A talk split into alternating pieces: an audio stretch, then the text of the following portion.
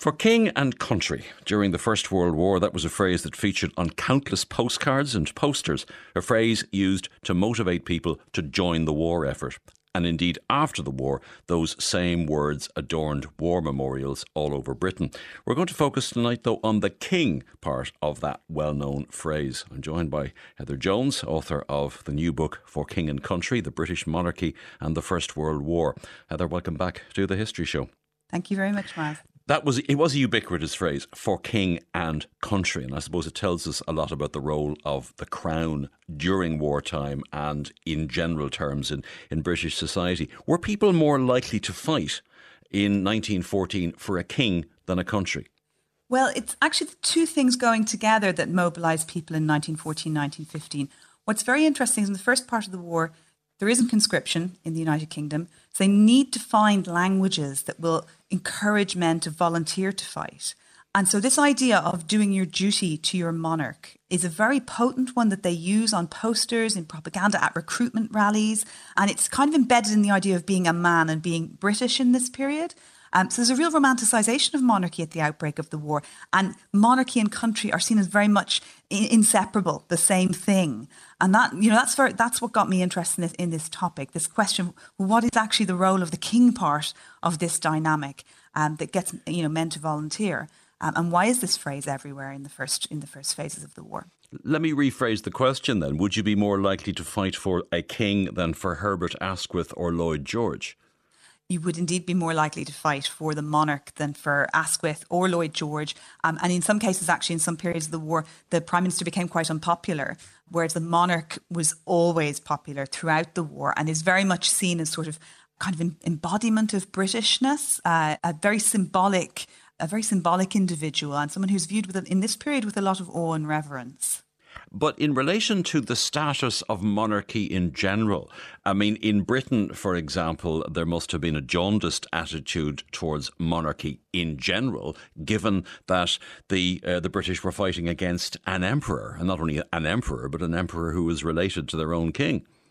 Yes, now this is very interesting. So, what starts to happen during the war is this language of a kind of British monarchical exceptionism, a kind of a special case argument for the British royal family starts to appear. That somehow British monarchy has these ancient traditions going back to the Magna Carta, and it's somehow different to those tyrannical continental monarchies that, that now in the war appear unacceptable. And increasingly, there's anti monarchism spreading on the continent in the last two years of the war. So you get this really strong language that somehow Britain's different to the rest of Europe, and its monarchy is somehow different.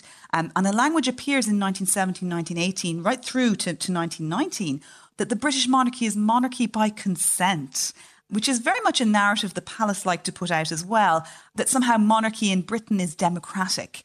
And that's very much a kind of a wartime endeavour to make them look different to the continental monarchies, which are increasingly unpopular in Britain. Obviously, the, the German monarchy is hugely unpopular from the outbreak of the war, but also the Russian monarchy becomes very unpopular um, during the war, and the Greek monarchy, and they're all related to the British king and queen. Um, so this narrative of British exceptionism becomes really important. And the, the Belgian monarchy, I would have thought, because uh, obviously King Leopold had been shopped by Roger Casement not that long before the outbreak of the war. Yet here are the British going to the aid of the the country of which Leopold is a monarch. No, he's not the monarch at this point. So uh, what's sorry, interesting had, is it's, it's, it's King Albert. Yeah, had yeah. been so monarch. What's interesting in World War One is the the Belgian and the Italian monarchies remain quite popular in Britain. And those are the monarchies that are also seen as really giving up luxury for the war, really you know, suffering with their people is the kind of narrative that appears in the press about those two monarchies. Uh, the Belgian king, he takes a commander in chief role. He actually kind of directs his armies directly in the battlefield. His son is sent to the front as a young teenager. And it's quite, you know, to us, it seems quite, quite shocking that such a young boy is sent to experience trench life. And so the Belgian monarchy who spend the war in the one tiny part of the coast that is not occupied by the Germans, they're seen as quite courageous and brave in Britain during the war. And they have they end up having quite a close friendship actually with King George V and Queen Mary, who invite them to their silver wedding anniversary during the war. And the Belgian monarchy becomes it becomes quite heroized in, in the British press. And if it, the Italian monarchy as well is seen as, as kind of quite quite a popular monarchy in Britain. But they're the exceptions. And really the British monarchy is given a whole completely different level of attention in the British press. It is portrayed as a kind of innately British, innately democratic uh, monarchy. And obviously, this is a complete myth. I mean, this is this is a dynasty that is that has its origins very recently in Germany. Uh, Queen Mary is, is Mary of Teck. Uh, her parents were German. You know, so so this is all this is all created as part of the kind of the language of romanticizing the British monarchy at the outbreak of war, where there really is a kind of rush to the colours. There is a sense that this is a war Britain must fight, a difficult war, a dangerous war, a war that is the, a war that is righteous is the type of language that's used, and the monarchy is is, is kind of used as an emblem of the British values that Britain is fighting for. Now, obviously, central to the book is King George V and, and Queen Mary as well, because George V reigned from 1910 to 1936. How did the outbreak of the war affect him, given all of these relationships that he would have had with other European monarchies in particular. But just in general terms, how does the outbreak of a war of any kind affect the sitting monarch? George V, at the outbreak of the war, is in a very difficult position. There's a British convention that constitutionally he can't go and direct his armies, but he is still commander in chief technically. He delegates those powers then to the commander in chief in the field. So for most of the war, he wears uniform. He tries to kind of keep the same status, obviously, of, of the military. He doesn't want to be overshadowed by figures like Haig. Um, he wants to kind of have that status of being being visible to the troops. So he goes to visit France. He and Queen Mary spend a lot of time visiting hospitals, a lot of time talking to the wounded. They see people dying. They, he, he attends operations. Um, you know, he's in casualty clearing stations at one point during during the spring offensive of March 1918, where he rushes to the front and uh, you know witnesses really appalling things, all in an effort to, to continue to be the key symbol, the key leader above all the other leaders in the British war effort. Um, so he's he's very personally affected by this, and, and I think slightly insecure as well at the position that he faces, which which is to try and continue, you know, to keep the monarchy's status intact in the face of a total war situation where you know, Lloyd George becomes very popular. He's a dangerous potential rival to the monarchy in their eyes. You know, Haig as well. So even though Haig is very subservient to the king, so the king really has to kind of maintain his status. The other reason the war is difficult, obviously, is he, ha- he you know, he has to cut contact with a lot of his relatives. Um, when war breaks out, he's extremely angry with the Kaiser. Um, he blames the Kaiser for the war. He views the Kaiser as in many ways, in religious terms, George V is a very religious man. He views the Kaiser as kind of doing the devil's work, creating this terrible war which is destroying Europe. You know, so so that that whole side of, of contact um, with kind of the the Hohenzollern side completely disappears. Um, in contrast, the women of the royal family continue to, to write to some of their German relatives during the war, not to the Kaiser, but Queen Mary writes to an elderly aunt um, who, who's uh, a member of a German dynasty throughout the war. They use intermediaries. Queen Alexandra also continues to write letters. Um, so there's there's an interesting tension there that the British royals face. What do you do with, with some of your relatives being on the other side? So, how did George V feel about thousands of men dying in his name, if not necessarily on his behalf, or did he did he personalise it to that extent? He did personalise it to that extent, and I think George V really did believe, and Queen Mary as well, that these men had laid down their lives for king and country, and therefore the monarchy had a duty to then serve the people to make good on that sacrifice. And that was an immense emotional burden that they then carried for the rest of their lives. Um, and I think if you look at the abdication crisis, for example, Queen Mary is very angry at her eldest son when he becomes king, that when other men had given up their lives for, for their country, he couldn't give up a woman. Um, and she makes that exact comparison and, and kind of argues that people won't understand, you know, that they've had to make these immense sacrifices in the war and you can't make a lesser sacrifice. And I think they, you know, they exaggerated the extent to which soldiers were fighting for the king by the end of the war. I mean, uh, by the end of the war, um, there's conscription. Many men don't have a choice about being sent to the front. Some, when they see the king coming on his visits to the front, they're just a bit bewildered as to what's he doing there. In some cases, we have examples where the men mutter under their breath and mutter rude words. We have an oral history interview with someone who was who was present during uh, one of the visits and they were lined up on the road for the king's car to go past and the men are muttering under their breath. Um, they're exhausted. They've just come out of the line from fighting and, and you know there's resentment there. So it's by the end of the war i think the monarchy themselves are slightly ex- exaggerating to themselves the extent to which men are still fighting for king and country. The slogan is still there but this is not the same as 1914 and 1915 anymore now, 1418 was not a good period for monarchs, and at the end of the war, he's almost the last man standing in terms of the major monarchies. You know, the Hohenzollerns are gone, the Habsburgs are gone, the Romanovs are gone. Is there then much anti monarchical sentiment in the UK which causes George V to worry about his future and the future of the monarchy in Britain. So it's very interesting when you start looking to see how far does this does the 1970-1980 war weariness translate into anti-monarchism in Britain on the home front. And when you start to go looking for that, you don't actually find large-scale manifestations of anti-monarchism. So you don't find large amounts of graffiti, you don't find people pulling down royal symbols, you don't find mass demonstrations. And in fact, there's a royal wedding just after the war, and it's hugely well attended. Um, so you know this kinds of the kind of anti-monarchism that you that one would look for as a historian trials, sedition trials, for example, or people interrupting the national anthem. None of those things are there. So what seems to have happened is that while a certain degree of of potential anti monarchism or war weariness is developing on the Western Front and in some radical left wing Labour circles in Britain, that doesn't translate into a mass movement of any kind. And that is different to what we see in, say, in Germany, where anti monarchism is a big part of the end of the war and the revolution, or in, in, in Austria Hungary, where again, anti monarchism is a big factor in, in the kind of push for nation states that comes, comes out there. Um, so there's something going on in Britain and I think the fact that monarchy has created this wartime image of hard work, of you know giving up alcohol, giving up theatre, giving up you know all kinds of entertainment, horse racing. They do none of this during the war. They they spend a lot of the war eating quite a meager diet, actually trying very hard to kind of display their their common suffering and, and kind of sharing in the people's in the people's war effort. And um, some of that I think percolates through, and there is a sense that, that the monarchy remains quite stable um, and the, some of the existing historiography or historians' work on this has slightly exaggerated the rise of republicanism in Britain in 1917 and 1918. Because when you go looking for it, they're just amongst ordinary ordinary munitions workers. It just isn't there. They flock to see royal visits. They come out and they clap, they applaud. In 1917, there is a strike wave in Glasgow and the north of England, a very serious strike wave against the Lloyd George government. And Lloyd George is unable to go there. He is he's very much persona non grata. But he and the cabinet send the royal couple, they send the king and queen there because they know that the strikers will talk to them. And the king meets with the militant labour leaders and he meets with the trade union leaders in those areas. And the visit goes very, very well. And in fact, it's a factor in kind of calming the situation. Now, you wouldn't see that in Germany or in Russia, you know, at that point in the war. The anti monarchism is far, far stronger, far more of a popular movement. The German court is still serving caviar and building a, a, ridiculously luxurious palace on the outskirts of Berlin while the people are starving from the blockade. This is a big contrast to what's going on in terms of the ways that the King George V and Queen Mary are going out and visiting all of these munitions factories day in, day out, and the hospitals as well. And I think that does make a difference.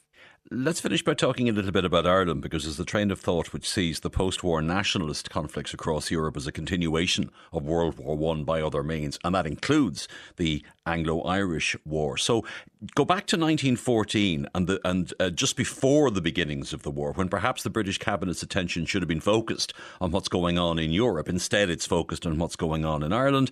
And George V calls the Buckingham Palace conference between unionist and nationalist leaders. Was that his own personal initiative, or was he nudged by the government to call that conference? It's very interesting, uh, uh, George V's relationship with Ireland, because on a number of occasions during during the war years and just before, he does take personal initiatives. And the Buckingham Palace Conference was an initiative developed by palace advisors, the king, and the government together. Asquith was also in favour of it, but the soundings came initially from one of the king's advisors. Um, so that you know, it, it's quite. It was Fritz Ponsonby, the keeper of the Privy Purse, who was one of the people who came up with this idea. And the idea was that if the king hosted this event, none of the parties in Ireland could say no. Uh, because he was seen as being above politics, and because at that point the Irish nationalist movement was a home rule movement, um, so it was looking for devolution within the United Kingdom. Now, by the end of the war, we see other personal, personal initiatives as well from, from the king. But at this point, the situation has radically changed in Ireland, and the British monarchy haven't grasped that. So you find statements from some of the king's advisors and some of the prime minister's advisors claiming that Ireland is actually very sentimental about the monarchy and still monarchist. And if the king intervenes, that this will somehow, you know, this will go down very, very well. They've completely missed the, the, huge turn to republicanism in, in the general election of December 1918. They've really not picked up on the, the sea change that has taken place in Irish nationalism. Nevertheless, when one looks at, at, at, things like the King's opening of the Northern Irish Parliament, that does go, still go down quite well with certain circles of moderate, moderate Irish nationalists who still see George V as the reforming king, uh, the king who had reached out to Catholicism, who'd removed the anti Catholic clauses from the coronation oath, who'd visited Maynooth and visited um, Catholic locations in, in Ireland during its 1911 visit. And his speech itself in Belfast is very much a personal initiative it's really interesting actually how much he drafted of that speech and how he actually rejects a series of drafts that are put to him that are much more unionist. Um, and he keeps sending them back to cabinet, refusing to give the speech. It's it's very it's skating very close to the constitutional line what he does there in initially turning down some of the words that Lloyd George initially wanted to put in his mouth. Let's talk also about the treaty negotiations and specifically about the oath of allegiance, because that was something that divided the parties right up until the end. And there are various attempts at forms of words and so on and, and, and, and so forth. I mean, to what extent did, did King George play any part in that?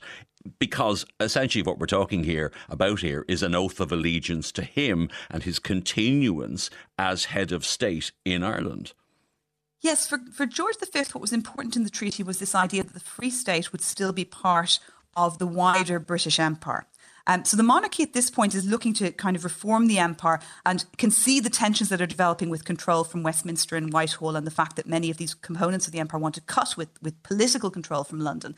And they see it, they want to you know, sustain their own position as, as still as, as kind of in monarchical symbolic terms. So what they want is to, to try and retain the symbolic monarchy while the political links with London fall away. And so the treaty is a classic example of that. Um, the idea being that if, if George V is still the head of state, it doesn't really matter if Ireland is, is an independent dominion or whether it gets home rule to the monarchy. It's the monarchy is still is still present. The people of the of the country would still be British subjects in international law. Every person in the empire at this point um, is effectively all the populations have the same legal status, the same nationality status as a British subject. Now, we know the empire is riven with racist discrimination at local level and at, at the level of individual governments, but the international legal status of people when they travelled was British subject. And so Irish people, following the treaty, would legally still be British subjects when the king remained head of state. And that's one of the reasons why the Oath of Allegiance is so problematic for Irish Republicans. Not only have Republican TDs already taken an oath of allegiance to the Republic, which this oath in, in the door coming in uh, to, to, to King George V would contradict, but also, they want Ireland to have its own independent national citizenship. They want Irish passports across the empire. There, there, there is no, there are no individual national passports at this point. So, so the oath of allegiance is, is much more than a symbolic oath by parliamentarians. It actually cuts right to the chase of what all this is actually about. What kind of future state the Irish independent Ireland will be. Now, from the British point of view, one of the things they're also hoping for is that ultimately Northern Ireland and the rest of Ireland will reunite as one large dominion still within the monarchical British Empire system.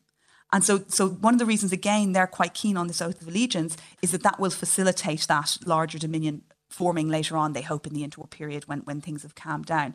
Um, it's a real misjudgment of the Irish mood. It's a real misunderstanding of the sea change to republicanism that's taken place. And I think it's you know it's really it shows the kind of monarchical belief systems of the British delegation who are negotiating the treaty. The words they use around the oath of allegiance. I mean, it's almost like mystical. This idea of Britishness as allegiance to a monarch is really uh, embedded in their thinking. It's it's a kind of almost religious belief system in, in the way they think. They cannot imagine a republic within the empire. And Griffiths actually argue Arthur Griffith argues for that and says, you know, would that not be possible? And, and, the British delegation simply cannot, they cannot even imagine it. It's beyond their ability to imagine. Now, obviously, after World War II, we know that does happen. But at this point, just after World War I, they cannot conceive of any kind of compromise around the idea of, the, of, of allegiance to the king and being, people being British subjects. Well, the book is called For King and Country The British Monarchy and the First World War. It's published by Cambridge University Press. The author is Dr. Heather Jones. Heather, many thanks indeed for joining us. Thank you very much, Matt. That's all we've got time for on this evening's programme. Details of all our items, as well as podcasts, are available on our website, rte.ie forward slash history show. Our researcher is Liz Gillis. The History Show is a Pegasus production for RTE. For now, from me, Myles Dungan, and producer Lorcan Clancy, goodbye, and thanks for listening.